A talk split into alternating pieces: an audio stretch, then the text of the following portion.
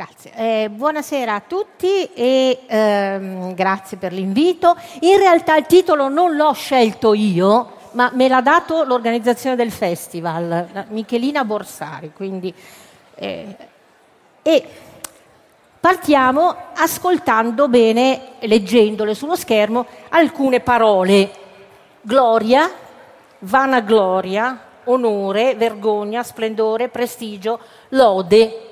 Allora io mi sono chiesta se gli organizzatori del Festival di Filosofia abbiano sbagliato secolo a leggere alcune di queste parole chiave. Però ad attualizzare, a modernizzare tutta la faccenda intervengono termini quali selfie, visibilità, celebrità, luccicanza o protagonismo, che sono un po' più moderni, però a noi, ripeto, hanno assegnato eh, una parola e un concetto onore che appartiene alla prima fascia, quella dei termini un po' desueti, un po' impolverati, che ci tocca eh, in qualche modo rivitalizzare e riportare in vita.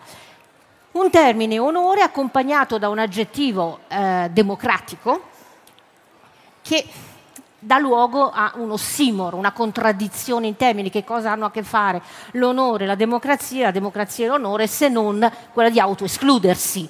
In una società democratica non si parla di onore e in una società aristocratica in cui si parla di onore non si parla di democrazia e quindi la cosa sarebbe così risolta. Bene, e poi che cos'è l'onore, supponendo che sappiamo che cosa sia la democrazia. Allora assumiamo che tutti, bene o male, sappiamo eh, nascita, storia, evoluzione del concetto di democrazia e della pratica democratica e allora guardiamo ad alcuni problemi recenti di questa forma di governo e cercheremo poi di capire se questa pratica abbia ancora qualcosa da dire per la democrazia contemporanea e futura. Quindi questo è... Beh, eh, scusate, intoppo tecnologico, non passa la seconda slide. Arriva il tecnico di corsa. Forza. Arriva. Andrea è il suo nome. Andrea, perché non passa la seconda slide? C'è da tenere un po' spinto, se no si spegne. Eccola qua. Bene, questo è il percorso dalla democrazia all'onore e al ritorno, dopo aver recuperato alcuni concetti che ovviamente stanno lì nei buchini, e, ma non ve li anticipo, e che raccoglieremo durante il percorso eh, come funghi, visto che è la stagione e visto che eh, io una, sono appassionata e condivido questa passione, lo dico con orgoglio, con Norberto Bobbio, Gustavo Zagrebelski e niente poco di meno che Sigmund Freud. E quindi, bene. Allora, che lo stato attuale della democrazia non sia dei più floridi, non certo soltanto in Italia, non è un discorso solo italico, io poi vivo all'estero, e eh, non c'è bisogno di essere filosofi per accorgersene, perché tutti, eh, anche i profani, eh, si accorgono di quello che i cartografi della, pol- della, della politica ci spiegano, e cioè soprattutto che eh, che è il tasso di credibilità, ovvero la fiducia che i cittadini nutrono nelle istituzioni tradizionali della democrazia rappresentativa a essere sempre più basso. La gente ha sempre meno interesse verso i partiti e le elezioni, gli eletti si sganciano e si deresponsabilizzano e arrivano a formare parola che io non amo, insomma una casta, ma non nel senso di approfittatori, ma nel senso di una categoria un po' a parte, separata, autocelebrante. Sì, ecco, allora il primo concetto che raccogliamo, sì, funziona, è quello di fiducia. Ed è un termine così importante da essere stato scelto come oggetto unico, argomento unico di un festival di filosofia che si è tenuto nel mese di luglio lungo l'olio, dov'è la Francesca Nodari che l'ha organizzato? Eccola lì. Allora, organizzato eh, da una persona che adesso forse non ha neanche gli anni di Cristo, una ragazza, e che quando ha cominciato, cioè che celebra il decennale eh, il decennale del festival, è vero o no, dei filosofi sull'olio, quindi, e tutto si è parlato soltanto di fiducia, perché è importantissima. Però non è solo il calo di fiducia l'unico fattore rivelatore della crisi, eh, è il fatto che il potere, il potere decisionale che dovrebbe appartenere al popolo si sposta sempre di più nelle famose mani delle elite di cui ha parlato Carlo Galli. Eh, e infine viene meno, ci viene detto che viene meno la discriminante tra destra e sinistra e con questo la rappresentanza dei gruppi svantaggiati, che è sempre stato l'appannaggio della sinistra. E questo è un problema, è un problema filosofico. Perché? Perché secondo me non basta riempirsi la bocca del bene del paese, facciamo il bene del paese, ma quale bene? L'avrebbe detto Platone, cioè che come invece ci diceva Remo Bodei, eh, va alla ricerca del concetto di bene. Allora, com'è possibile parlare di un generico bene? Dobbiamo capire che cos'è il bene per poterlo praticare. Ora, se a questo fosco quadro si aggiunge anche la diseguaglianza economica, è la sola penna, non importa, eh, per cui ci sono persone che incassano, io mi vergogno di dire guadagnano 100-200 volte no? eh, quello che riceve l'impiegato di più basso livello, per cui è normale che i prodotti di lusso vadano a ruba quando eh, molta gente fa fatica, allora resta da chiedersi se democrazia, diritti, eguaglianza abbiano senso, se siano compatibili col dominio del capitale finanziario, con i giochi delle società per azioni, per le quali non potrebbe importare di meno se i nostri denari vengono investiti nelle fabbriche di mine antiuomo oppure nelle fabbriche di arti artificiali per eh, compensare gli arti dilaniati dalle mine antiuomo. A me è capitato di andare dunque in Lussemburgo a parlare qualche mese fa, in Lussemburgo che è una delle cassaforti d'Europa, e lì mi hanno detto questa cosa, dice guardi che noi investiamo appunto in mine antiuomo o in gambe artificiali, in arti artificiali, l'importante è dove c'è guadagno, va bene, cioè non va bene ma non importa. Allora, a leggere un bestseller italiano come, non so se vi è capitato di leggere, Resistere non serve a niente del giornalista, autore Walter City, che è un testo recente, c'è da deprimersi perché vi si tratteggia un mondo governato dal connubio tra denaro e sesso. Mm, ci sono questi manager maschi disonesti, assatanati di soldi e di sesso eh, che effettuano transizioni completamente illegali. Pare che nel mondo il 50% delle transazioni commerciali siano illegali. Eh, e allora cosa fanno questi manager assatanati? Poi spendono i denari in prestazioni sessuali offerte da donne poco oneste. E così, anche se per questa via trasversale, raccogliamo anche la parola onestà, ah, eccola lì, eh, e la mettiamo nel paniere insieme alla fiducia.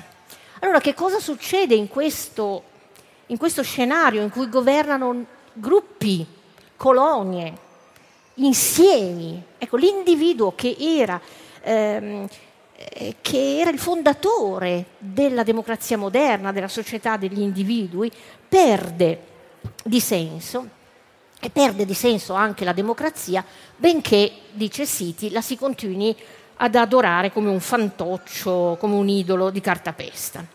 Ecco, e allora questa analisi di, di siti che vi ho riportato, l'ho riportata per te, è particolarmente eh, spietata e fa apparire patetico il nostro affannarci con termini come gloria, onore, vergogna, lode, se non per dichiararne la morte ci dipinge questo tipo di quadro come dei Don Chisciotte senza speranza, poi torna Don Chisciotte, ma noi Don Chisciotte siamo e eh, con, con, la nostra filosofia contenuta nella bacinella da barbiere che poi Don Chisciotte usa come elmo, siamo tutto sommato forse un po' più simpatici dei Sancio Pancia che vanno così solidamente coi piedi per terra. Eh, allora guardiamo adesso un altro aspetto tipico, se non forse della democrazia come forma di governo, delle nostre società democratiche, e, che è il terzo termine che è mancante della, di questa ruota, e, che comprende una serie di termini e concetti eh, che poi ci portano al nostro onore che sembra che abbiamo trascurato ma poi ritorna in tutta la storia. E sono il nucleo dei significati che gira intorno all'impegno. Quindi patto, promessa, vincolo, obbligazione, forse non contratto proprio dal punto di vista giuridico, comunque eh, impegno in prospettiva morale, in prospettiva interrelazionale. Allora cosa succede nel cosiddetto Occidente democratico? Che è aumentata la resistenza ad assumere impegni eh, e obbligazioni perché vi è una spiccata propensione verso gli impegni che non impegnano, i vincoli che non vincolano, eh, le promesse non vincolabili, irrevocabili, comunque riformulabili e negoziabili. Adesso uno dice questo è il panorama della nostra classe politica. No, questo è il panorama della modernità ne hanno parlato Robert Nozick, che è un famoso autore, filosofo statunitense morto alcuni anni fa, ha ripreso il tema, ecco la canzone, Remo Bodei in tanti suoi scritti, notando come mm, non ci sentiamo più legati a impegni precedentemente assunti, eh, perché? C'è un motivo giudizioso e ragionevole, perché tendiamo a dare più, spe- più peso alle trasformazioni portate dalla storia. E quindi eh, della nostra storia individuale, la storia del mondo intrecciata con la nostra storia, ehm, e il fatto che la trasformazione delle condizioni modifichi tutto, anche le decisioni passate. Allora, a noi oggi tutto questo sembra una cosa normalissima ci sembra molto umano, anzi saremmo tentati di dire è una componente della natura umana o cose del genere, o del carattere. In realtà è una posizione che si è modificata storicamente, che ha modificato storicamente quello che era il patto eh, ferreo, chiamiamolo così. E addirittura ai tempi dei romani c'era una divinità fides eh, che garantiva che nello stringere un patto con qualcuno si può contare sul fatto che l'altro lo rispetterà. E invece oggi cosa facciamo? Assistiamo apatici ai cambiamenti di posizione, diciamo, dei politici, esaltiamo l'elogio del perdono, anche questa è un'altra tematica, nel caso dei peggiori tradimenti amorosi, politici e intellettuali. Io non sono d'accordo, non vedo perché devo perdonare, cioè non mica che devo ammazzarla la persona, però ecco, ma non mi chiedete il mio perdono così incondizionato. Bene. E attenzione perché accettiamo anche senza grandi problemi l'idea del condono, eh, perdono, condono, eh, e magari anche del fatto che i debiti si possono anche non pagare, tanto chi li facciamo pagare ai nostri figli, eh, non è che poi rimangono lì non pagati. Ehm, bene, di nuovo, questa quindi non è una caratteristica del nostro paese, è una caratteristica più generale eh, di una tendenza della società moderna, in cui questo, vi dicevo, il peso delle trasformazioni introdotte col tempo ehm, si proiettano sull'impegno, che sia esso un appuntamento, che sia un matrimonio, che sia una relazione amorosa, eh, che sia un debito economico. Ed è un gioco che conosciamo bene, un gioco che può essere molto crudele e molto doloroso. Eh, conosciamo benissimo tutti la frase famosa e tu dici ma come mi avevi giurato, eh, avevi detto così, avevi promesso questo e quell'altro e ci viene risposto sì ma le cose sono cambiate, eh? non è più come prima e quindi il patto scade come il latte nel cartone, il nostro amore, il nostro. Eh, però quindi le parole d'ordine sono perdonami, condonami, rimetti i miei debiti, in questo pianisteo generale, ma patti e impegni per tornare al politico sono anche la Costituzione, sono i referendum sul nucleare, sull'acqua, attenti a non dimenticarselo e che poi la scadenza, come quella del latte, avanza. Bene. Allora scadono i patti, scadono gli impegni, tanto più quelli presi sulla parola. E adesso arriviamo al nostro termine, la parola quale parola? E la parola, anche se sembra molto anacronistico, così fuori di moda nei tempi liquidi di cui vabbè, inventore è il grande Bauman che ha appena parlato eh, prima di me e di cui sono molto onorata di parlare dopo.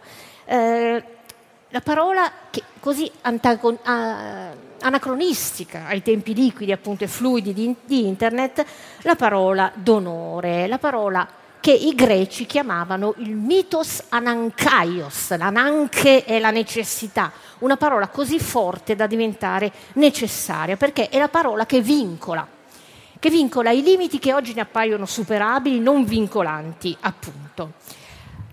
Ripeto, è una cosa un po' da altri tempi, però la parola d'onore è quella che suggella no? il, il patto, come il sigillo suggella la cera lacca, quando è morbida, cioè qualcosa di molle, diventa duro.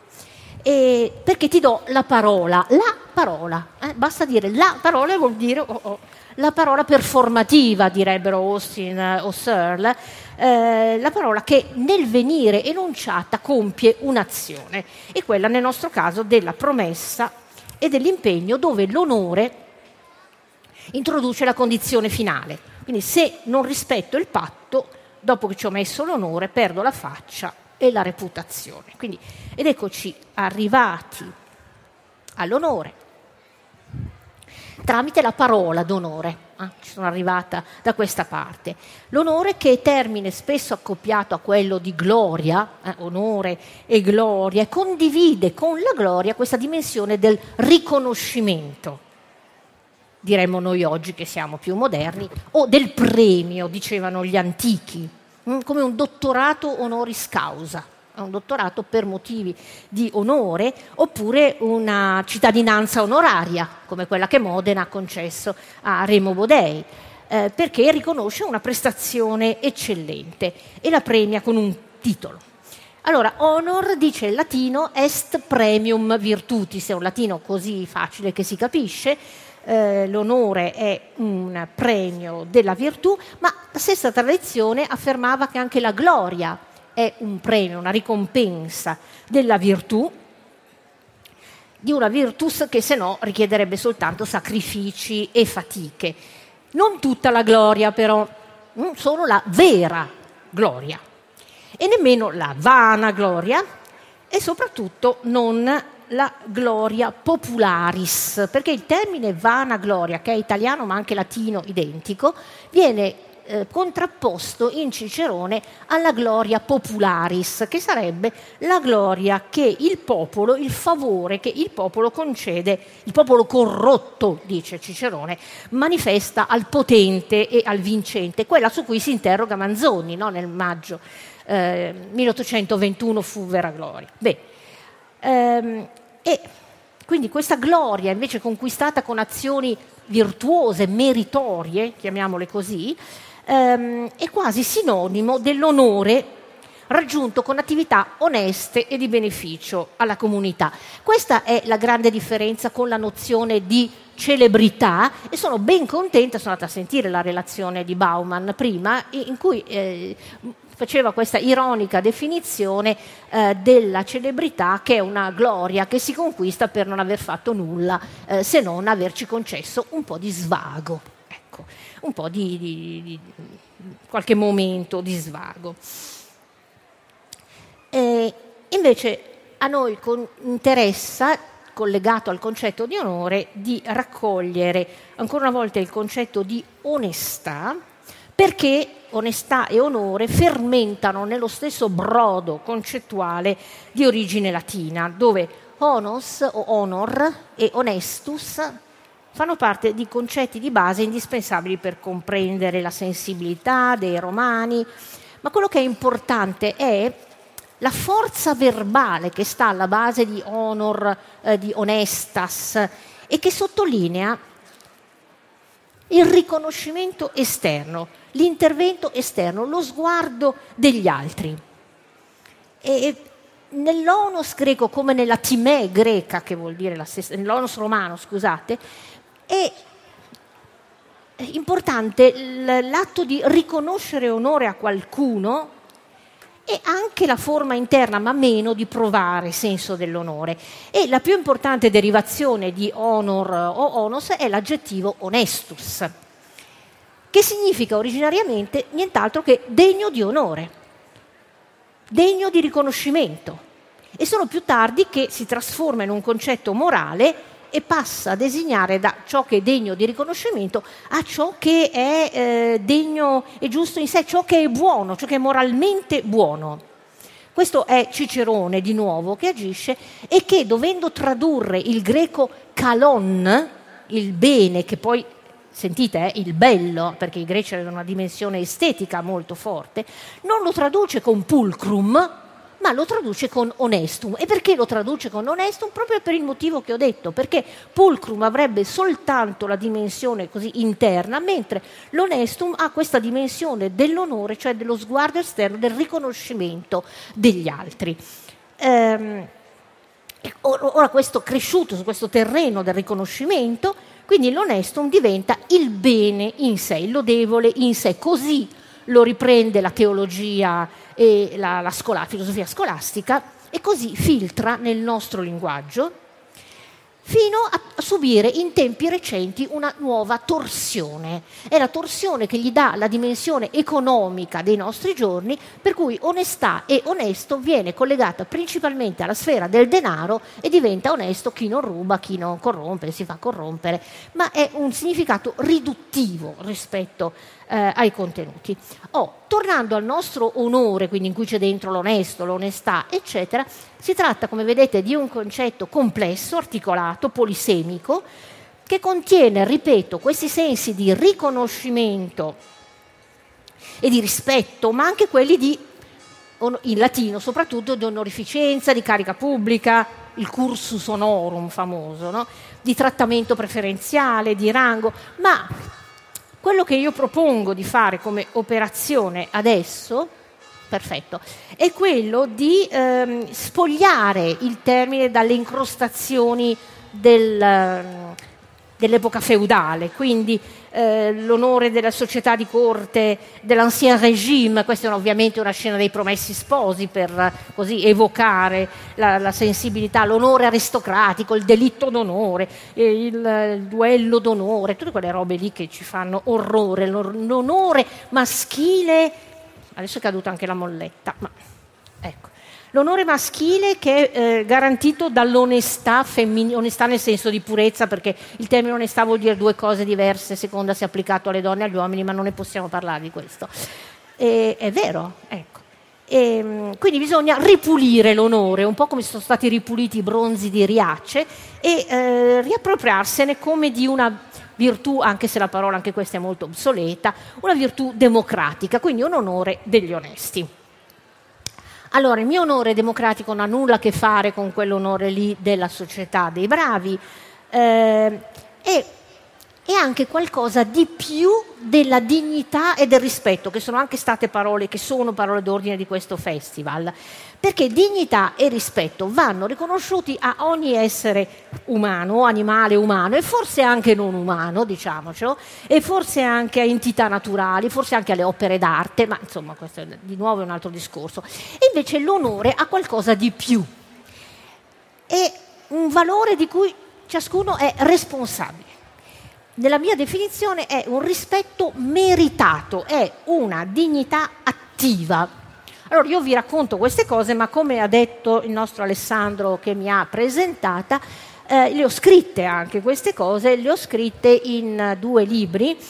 Uno è L'onore degli onesti che è vecchio, è del 98, questo invece Onestà è l'ultimo nato del 2014, eh, ma non sono non mi sono trovata da sola a condurre questa bizzarra operazione di riportare l'onore nell'ambito della discussione pubblica, ma vi presento altri due compagni di strada che mi hanno eh, sostenuta in questa operazione di non mandare l'onore a impolverarsi in soffitta con i rediti del passato, ma cercare di riabilitarlo, reintrodurlo nella filosofia politica. Ve li presento sono due filosofi politici contemporanei viventi, entrambi, Avishai Margalit, che è quello più vecchio e biondo, e eh, Anthony Kwame Appia, che è quello più nero e più giovane, E sono due testi che trattano dell'onore, la società decente del 1996 e il codice d'onore del 2012. Partiamo dal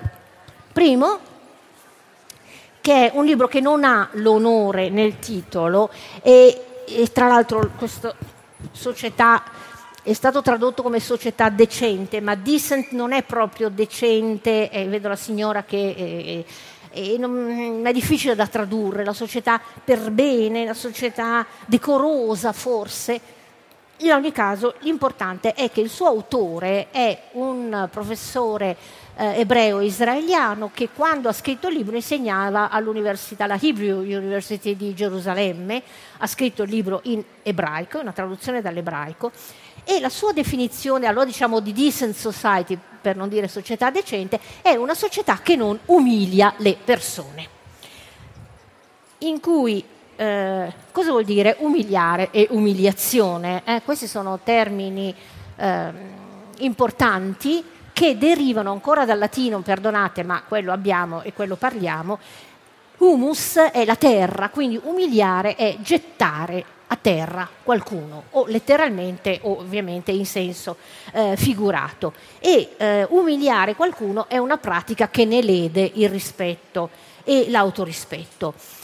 Uh, umiliazione è uno degli antonimi, cioè degli opposti, diciamo, di onore, dove l'altro è vergogna. E infatti di vergogna parla o ha parlato, insomma, la Gabriella Tornaturi, sempre in questo festival, eh, tu se ti hanno messo insieme tutto, ma c'è una bella differenza tra vergogna e umiliazione, non possiamo scendere nel sottile, ma tendenzialmente con la vergogna la persona assume su di sé la responsabilità dell'azione che è considerata scorretta. Infatti il verbo è riflessivo, la persona si vergogna. Eh, mentre con l'umiliazione, in genere, eh, io vengo umiliato da altri molto spesso solo per esercitare un rapporto di forza, per far vedere io sono più potente di te e ti umilio. Due esempi dall'antichità, il primo è il suicidio di Aiace, questa da una metopa del tempio di Pestum. Eh, Aiace si uccide buttandosi sulla spada, ve lo riassumo più brevemente possibile, perché nella contesa su chi doveva eh, ricevere in eredità le armi di Achille, che doveva essere il guerriero più valoroso, eh? Arriva Atena, arriva Ulisse, ingannano i, giudici e le armi di Achille vengono date a Ulisse, che sicuramente era il più furbo, ma di sicuro non il più valoroso. Allora Iace impazzisce con l'aiuto anche di nuovo di Atena, bla bla, e eh, in un impeto di follia esce dalla tenda di notte e uccide il bestiame pensando che fossero i greci che l'avevano così giudicato. Quando si accorge, tornato in sé di questa strage, si vergogna Eppure non era colpa sua, ma avverte la sua azione come umiliante e si getta sulla spada, che è il tipico suicidio da vergogna. Controllatelo nella storia della letteratura, lo dico io, credo non l'abbia detto mai nessuno, ma secondo me funziona. Un esempio di umiliazione, invece, questo è un quadro più tar- tardo, ovviamente, di Holbein, eh, il giovane, in cui l'imperatore Valeriano subisce l'umiliazione. Quale umiliazione? Di essere messo a terra, di essere usato come tappetino, come sgabello eh, dall'imperatore Sapore, primo re dei persiani, c'è scritto tutto, eh, per montare a cavallo. Eh, questa è, lo vedete? Vedete il, aspetta, eh? No, no, no, non funziona non si vede. Comunque l'imperatore sta, eh, viene messo giù, è umiliato, è messo letteralmente a terra. Eh, nel nostro mondo, questa è una raffigurazione che ho trovato in rete di una camionetta di soldati israeliani. L'esempio è di Margalit, eh, è una camionetta che passa per una strada di Gaza in cui qualcuno ha buttato dei grossi massi sulla strada e i soldati vedono dei ragazzi palestinesi lì davanti e dicono loro togliete i sassi. Li umiliano benché non siano stati loro a compiere questa operazione. Bene, dice Margalite, questo è il sistema migliore per crearsi dei nemici per tutta la vita. Ehm, perché in una società decente dice il nostro autore, eh, ogni persona merita l'onore dovuto E il, quello che è bizzarro è che l'onore di Margalit è una specie di onore universale, universalistico.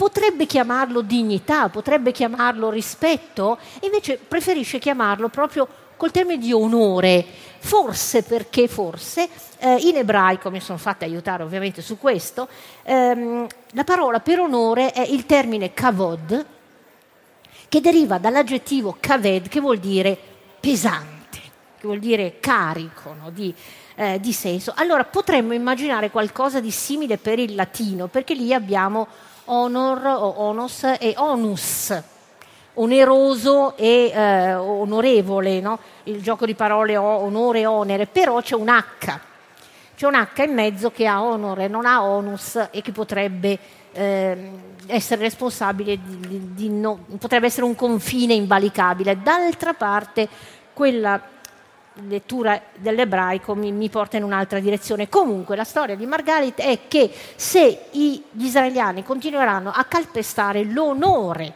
dei palestinesi, oltre che i loro territori e terreni, sarà difficilissimo risolvere il conflitto. Allora io posso parlare, vado avanti, sì, vado, almeno mezz'ora.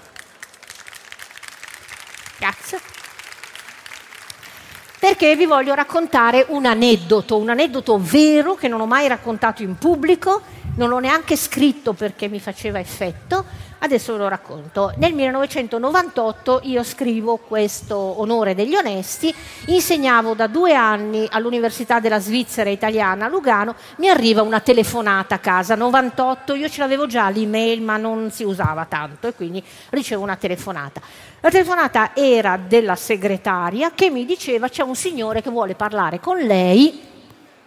Questo signore era, era Dan Vittorio Segre, che un uh, diplomatico storico uh, israeliano italiano, no, italia, ebreo italiano, quello che ha scritto Storia di un ebreo fortunato, le annuisce, lo conosce, l'ha letto, bravo. Adesso è molto più anziano di così, però io ho messo la foto di quando l'ho conosciuto io nel 98. Allora, in questa telefonata mi dice è vero, eh? mi dice, lei ha scritto un libro molto importante, io dico grazie, quello l'onore degli onesti, e dice è importante perché questa dimensione dell'onore che noi israeliani, e lo diceva un ebreo israeliano, cittadino di Israele oltre che d'Italia, noi trascuriamo che alcune persone, forse non le, non le più emancipate, ma eh, in, in, Palestina eh, e nel mondo arabo invece hanno una forte dimensione dell'onore noi, di cui noi non teniamo conto e che non consideriamo. Dopodiché continua l'aneddoto assolutamente vero e verificabile, mi racconta del suo istituto di studi mediterranei che aveva fondato in Svizzera, cioè, cosa c'entra il Mediterraneo con la Svizzera? L'idea era che, di seguire l'esempio di un popolo, il popolo svizzero, che da almeno 500 anni convive con eh, tre religioni, quattro lingue, eh, in, in, una armoniosa, più o meno, insomma, eh, armonia, che poi il denaro ha contribuito a fondare più, molto più tardi, eh, perché gli svizzeri sono stati un popolo poverissimo fino a 50-60 anni fa, che viveva sulle montagne, lei annuisce sempre, magnifico. Um, e, ehm, quindi fine dell'aneddoto e passiamo sì, al secondo autore che è il Kwame Anthony Appia, che sembra tanto giovane, poi in realtà solo tre anni meno di me sono andata a controllare. Ed, ed è, è come Obama, cioè madre ehm, bianca e padre nero del Ghana e la mamma invece era una nobile, insomma una signora dell'aristocrazia inglese. Allora, che cosa fa questo cristiano? Non è cristiano, no, no, quest'uomo scrive nel 2010 il codice d'onore e riprende la dimensione dell'onore e dice che ehm, l'onore mh, mm, si riferisce esattamente al riconoscimento degli altri, al riconoscimento e alla stima di sé e che è alla base delle rivoluzioni morali. Allora, se voi confrontate il titolo italiano col titolo inglese, vedete che in quello italiano non c'è scritto, c'è scritto eh, il codice d'onore, mentre nel titolo inglese c'è scritto come avvengono le rivoluzioni morali. E, e questa è la cosa interessante, non si capisce perché l'editore, che peraltro è anche il mio editore, quindi sia onorato, non abbia messo in rilievo, perché questo è il punto che importa. Come succedono le rivoluzioni morali? Dice eh, Appia pone la sua ipotesi, questo succede quando alcune consuetudini, alcuni modi di vivere di un popolo diventano oggetto di ridicolo e di disprezzo all'interno però del popolo che le pratica di alcune parti suscitano imbarazzo e vergogna. Cosa succede? Allora, a quel punto la propria pratica non è più considerata onorevole e viene percepita come uno stato di arretratezza. Allora, sostiene a piano, non è tanto importante la condanna esterna, cioè che dall'esterno si dica ah, ah, vergognatevi, eccetera. Importante è che succeda dall'interno, che alcuni gruppi comincino a dirsi c'è qualcosa che non funziona. Gli esempi che fa Appia sono eh, nel, nell'Ottocento, insomma, il duello in Europa, la schiavitù negli Stati Uniti d'America, la fasciatura dei piedi in Cina e nell'attualità il, ehm, la violenza contro le donne in Pakistan. Quindi eh, si dice che l'onore eh, conta, si fa un appello all'onore. Adesso faccio un altro intermezzo non preparato, ma eh, che mi è venuto in mente proprio stando qui e in questi giorni pensando. Ehm, e pensando al comportamento poco onorevole che hanno determinati eh, gruppi o persone terroriste, perché il terrorismo è per definizione una forma di lotta eh, non, non, onorevole perché è impari, perché non c'è, non c'è, un faccia a faccia. Ecco. Ma al di là di questo, eh, bisognerebbe fare capire alla persona che vuole esercitare questa supremazia anche molto maschile, violentando sistematicamente eh, bambine, donne, fanciulle oppure sgozzando persone inermi, che questo non è un comportamento onorevole. Sto, vedete cosa sto facendo? Lo sto mettendo negli stessi termini. No? Cioè, se vuoi comportarti da guerriero, se vuoi da, da maschio, da persona virile, se, confrontati ad armi pari Lotta, magari non con me, che sono una donna che neanche mi guarderebbe in faccia, ma lotta con quel signore lì. Eh, mettiti a confronto con uno come te, non te la prendere con i deboli, perché prendere solo con i deboli non è una dimensione onorevole. Bene.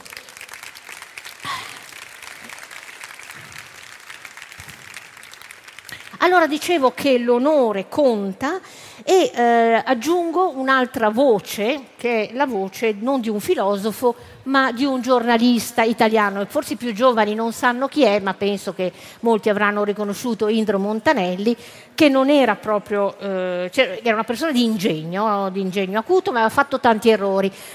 Era stato fascista, in una prima fase, era stato berlusconiano in una prima fase, quindi, vabbè. Però in una lettera a una lettrice che si lamentava della disonestà dei politici sul Corriere della Sera, rispose con una frase che, di cui ho fatto il mio motto. I buoni stipendi non bastano per conservarsi onesti. Bisogna sapere che cos'è l'onore. Ecco, cosa vuol dire questa frase? Questa frase si capisce pensando al fatto che la soluzione più frequente di fronte alla tentazione di coloro che maneggiano grandi somme di denaro è, per evitare loro la tentazione di appropriarsi di somme ancora maggiori, dargliene tante. Per questo si pagano tanto eh, certi manager e eh, alcuni politici. Questo lo diceva anche Machiavelli, che non era una mammoletta neanche lui. Eh, nella famosa frase del principe quando dice bisogna dare onori e cariche al ministro a ciò che non abbia a desiderare ancora più onori.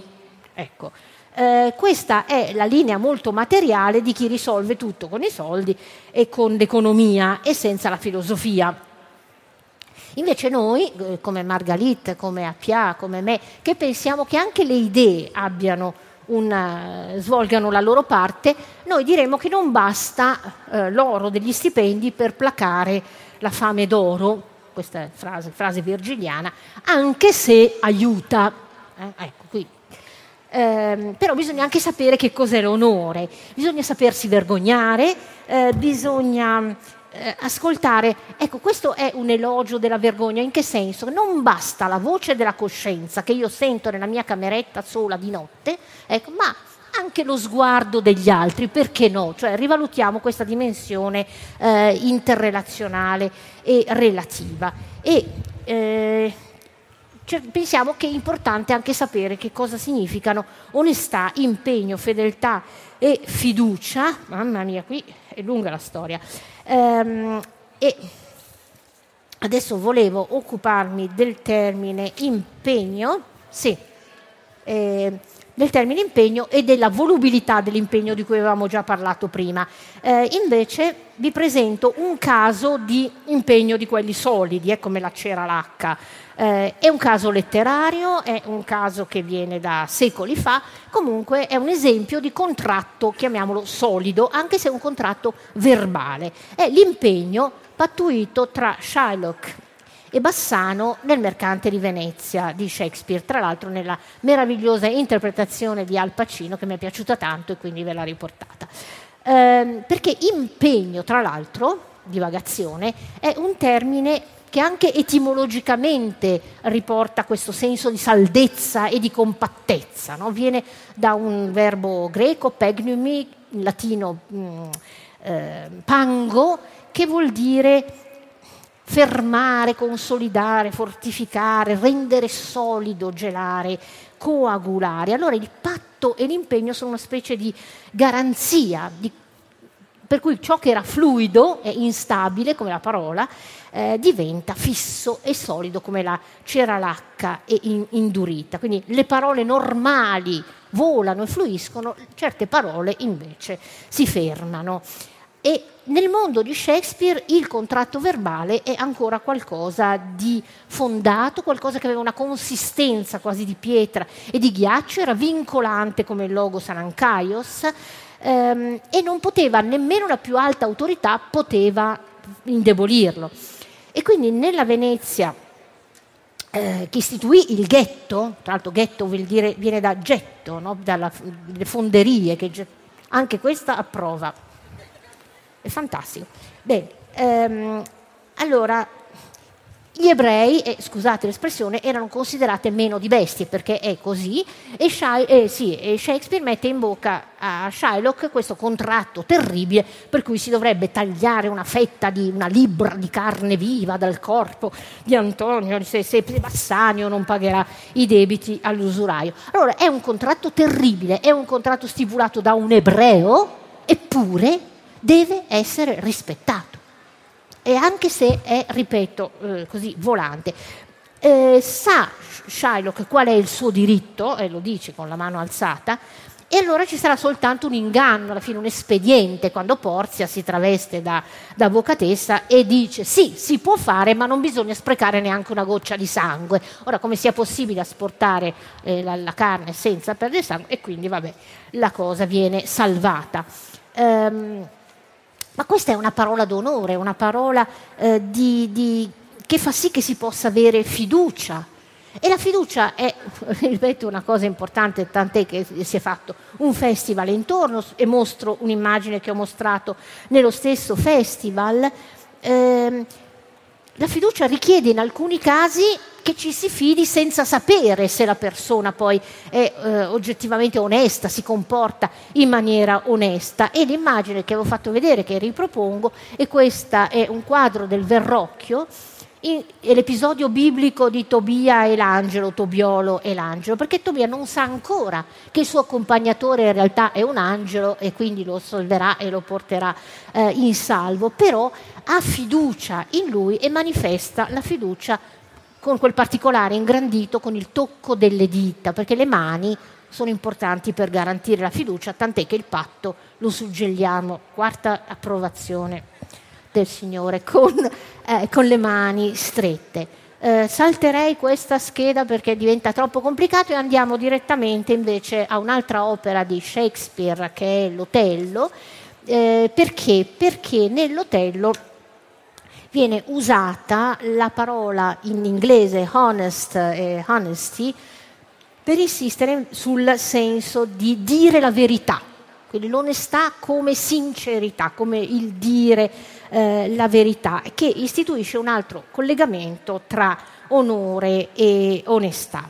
Eh, quindi il termine onesto si trasforma ancora una volta, eh, si trasforma probabilmente per il fatto che la Gran Bretagna dell'epoca aveva bisogno di una parola per sancire i contratti eh, commerciali. E allora, per concludere, ma mi manca ancora un 3-4 minuti, per concludere, mettendo insieme definitivamente, dal mio punto di vista, l'onore col suo aggettivo democratico, allora è vero che abbiamo alle spalle, eh, io lo guardavo un po' dall'esterno, però un ventennio nel quale dire una cosa oggi e smentirla domani era una pratica normale, comune accettata e un'intera generazione è cresciuta in questo paese assistendo a queste pratiche. Allora è vero che eh, forse quando si, si, ci estingueremo, noi che eh, più vecchi così, hanno conosciuto anche altre forme, eh, precedenti a questo, forse non ci sarà più nessun Don Chisciotte a protestare nella mancia altrove. Io ho rubato questa immagine da un altro festival, quello di Pop Sofia, che ha inventato questo Don Chisciotte Batman che mi piaceva tanto e l'ho messo dentro. Eh, ecco, vorrei spezzare una lancia sul fatto che anche in una democrazia le persone non possono essere indifferenti all'immagine che si, fa loro, che si fanno esse di loro stesse e l'immagine che si fanno gli altri delle persone, quindi del loro onore. Perché l'onore è la parola, sono fondatori di moralità, di integrità, di dignità e fiducia. E questa fondazione su un patto e su un contratto è per la filosofia politica l'origine stessa della società, se pensiamo a Hobbes, a Rousseau, a Locke, insomma, a, a Rawls, a questi autori, cioè è un festival di filosofia questo, quindi, eh, a questi autori che hanno elaborato l'idea del patto tra cittadini liberi e uguali, quindi non più tra il sovrano eh, e i sudditi, ma non possiamo immaginare che l'idea di rispettare un patto, un contratto, una parola siano soltanto all'origine della storia, dello Stato, di quel che si vuole, e poi basta, si perde. No, sono un principio nel senso duplice termine della parola, come arché in greco, quindi il principio come origine e il principio come eh, principio fondamentale, come base che continua. E anche la promessa è una componente essenziale del comportamento umano, anche se è giusto, è santo e normale che vi siano le deroghe, che vi siano le modifiche, che vi siano le sospensioni delle promesse, cioè che la regola sia, si mantiene, poi se non si può mantenere si spiega e non si fa, perché succedono delle cose che succedono a tutti, ma che quella sia la regola e quell'altra sia l'eccezione, non che il non rispettare nulla diventi la forma mentis generale. Um, e ultimo punto, è, io mi sono chiesta se per essere politici la dimensione dell'onore sia fondamentale, cioè sia proprio costitutiva. E mi è venuto in mente l'esempio del sale. Cosa voglio dire? Che il sale per essere sale deve salare.